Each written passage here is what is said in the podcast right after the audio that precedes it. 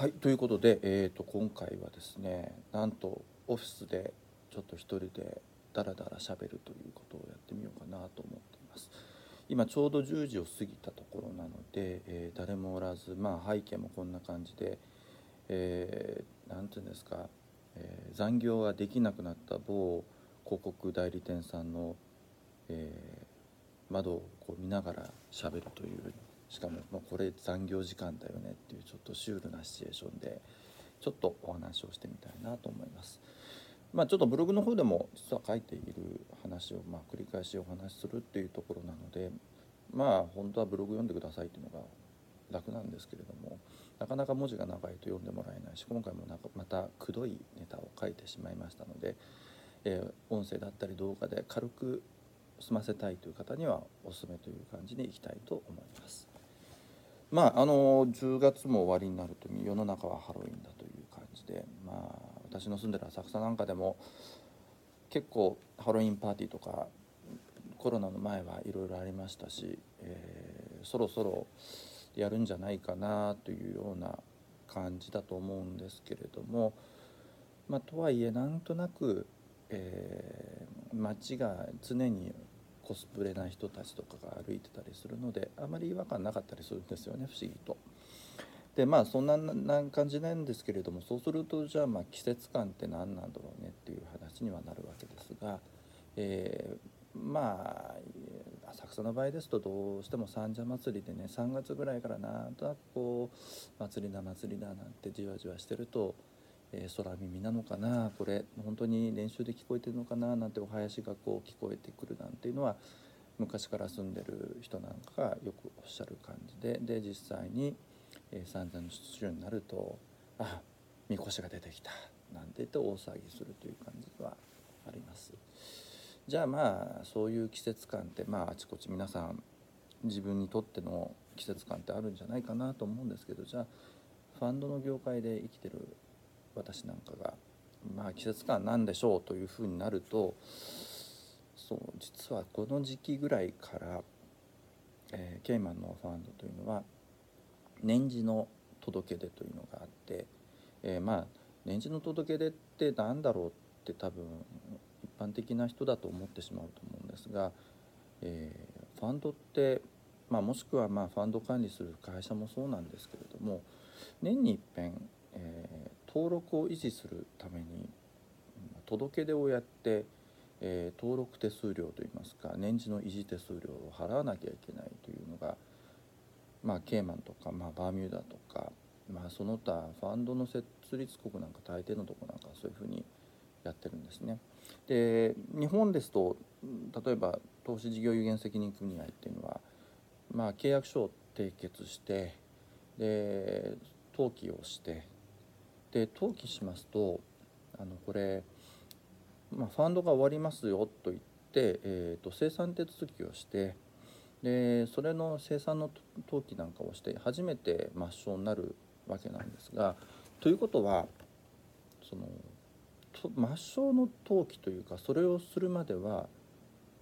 コストゼロでずっと登記所の登,、まあ、登記情報っていうのは維持してもらえるというこういう仕掛けになってるんですね。まあコスト安いんですよ0円ですからね。で登記実際やるとまあ登記の手数料がまあいくらだったかなっていうかかるかかるんですけどもまあこれは設立コストの中で大体、うん、組み入れられてしまいますあんまり意識することはないかなと思います。であとまああの国内の投資事業有限責任組合やってらっしゃる方って普通は63条届出というのは禁書法でやってます、えー、いわゆる適格機関投資家と特例業務というやつです。ですね。あの私どもの会社みたいに、えー、一人運用業の事業届出をしないでそのファンドごとに、えー、特例業務をするので事業をやります。なので運用業務やりますとか2種の募集行為やりますというふうに届け出るとできるという形なんですけれどもこれを、まあ、届け出も確かの手数料ないんですよね。あのまあ、当然お手伝いいただく弁護士先生などなどのコストというのはかかるかもしれませんけどそこの登録自体にはコストがかからないという感じになってます。ただケーマンとかですと器をこう、まあ、設立するのに登記がかかりで年の維持をするのにもコストがかかる。例えば2,000ドルとか4,000ドルとかまあそれは器のまあ携帯ですねユニットトラストであったりとかパートナーシップであったりとか会社型であったりとかそれぞれに対して違うというのがありますのでそれぞれに対してコストを払っていくわけですけどそれを払わないと、えー、まあ何でしょうね、えーと、よく言う good standing と言われる税金を納めてない状態ですよ届け出に対応してないですよという、えー、形の扱いになってしまうので good standing が出てこない。ということは、えーと、この会社ってちゃんと動いてるんだという証明が出てこないというちょっとあのそこの状態で、えー、何か物を買いに行こうとかあの会社としての存在証明をやろうとすると取れないという厄介な状態になるので、まあ、ちゃんと面倒を見ていかなきゃいけないというのが発生するというちょっとコストがかかるんですね。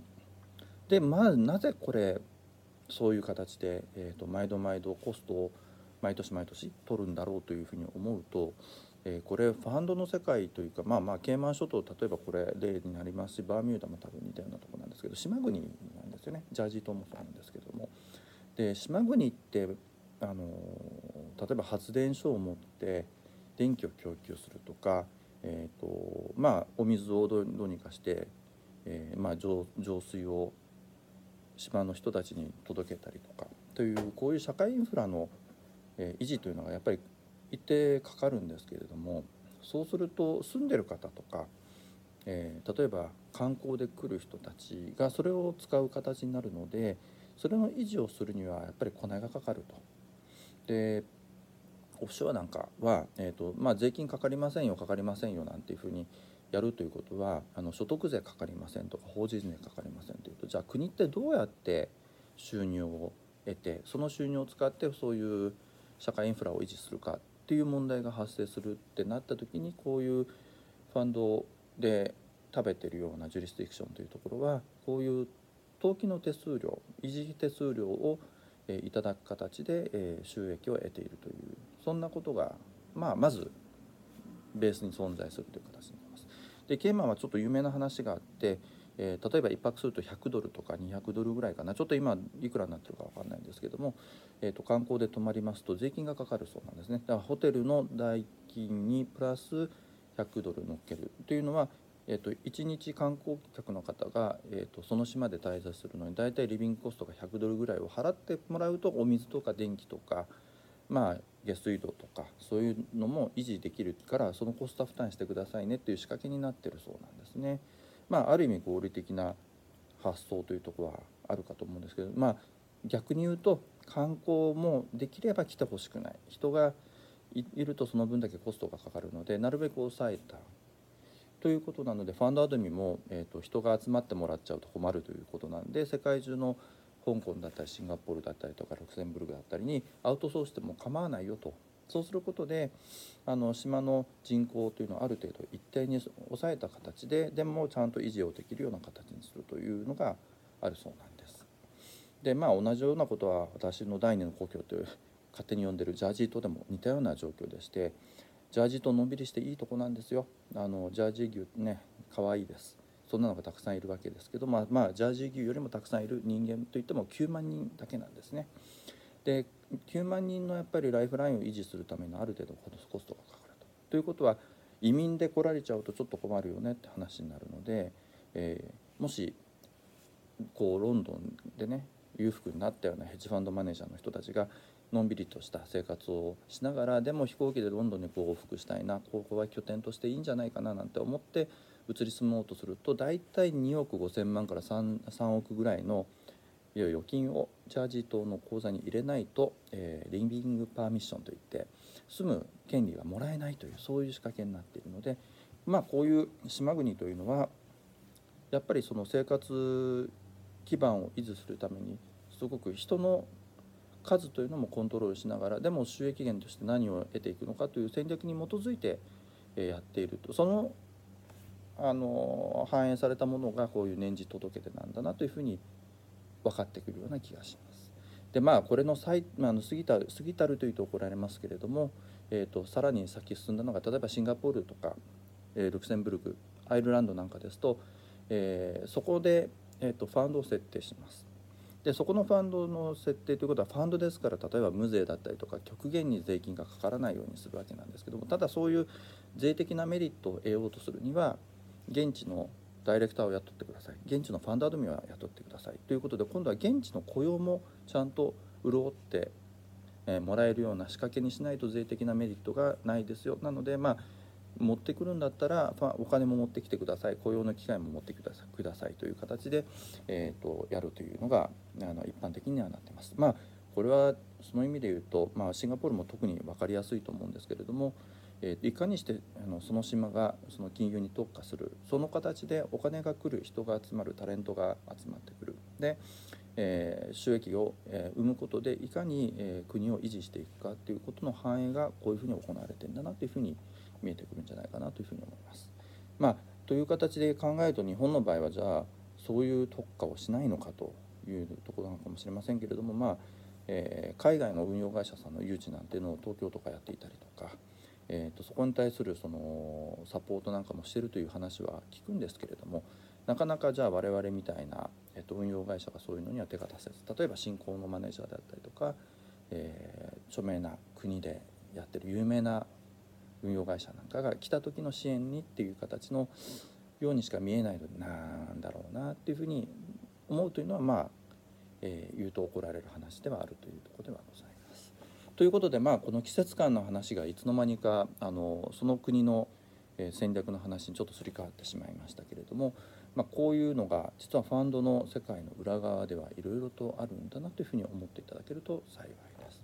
本当はね税金の話がどうのこうのとかっていうのもブログではがっつり書いて怒られそうなんですけれども、えー、と動画ではこれぐらいにしておきたいなと思います。ということで今週末、えー、ハロウィンということでございますので、えー、皆さんもいろいろ楽しむんじゃないかなと思います。私はまああのブログでよく書いてますけれども、えーと、この週末といいますと、まあ、ハロウィンのもともとの発祥の話ですねケルト民族とかで言っているご先祖様たちがえー、向こうの世界からこのハロウィンのタイミングでやってきてでまあ生きてる人との交わりを楽しむというその伝説に、えー、乗っかって、えーと、宗教観があるもんですから、えー、まあ祖母とか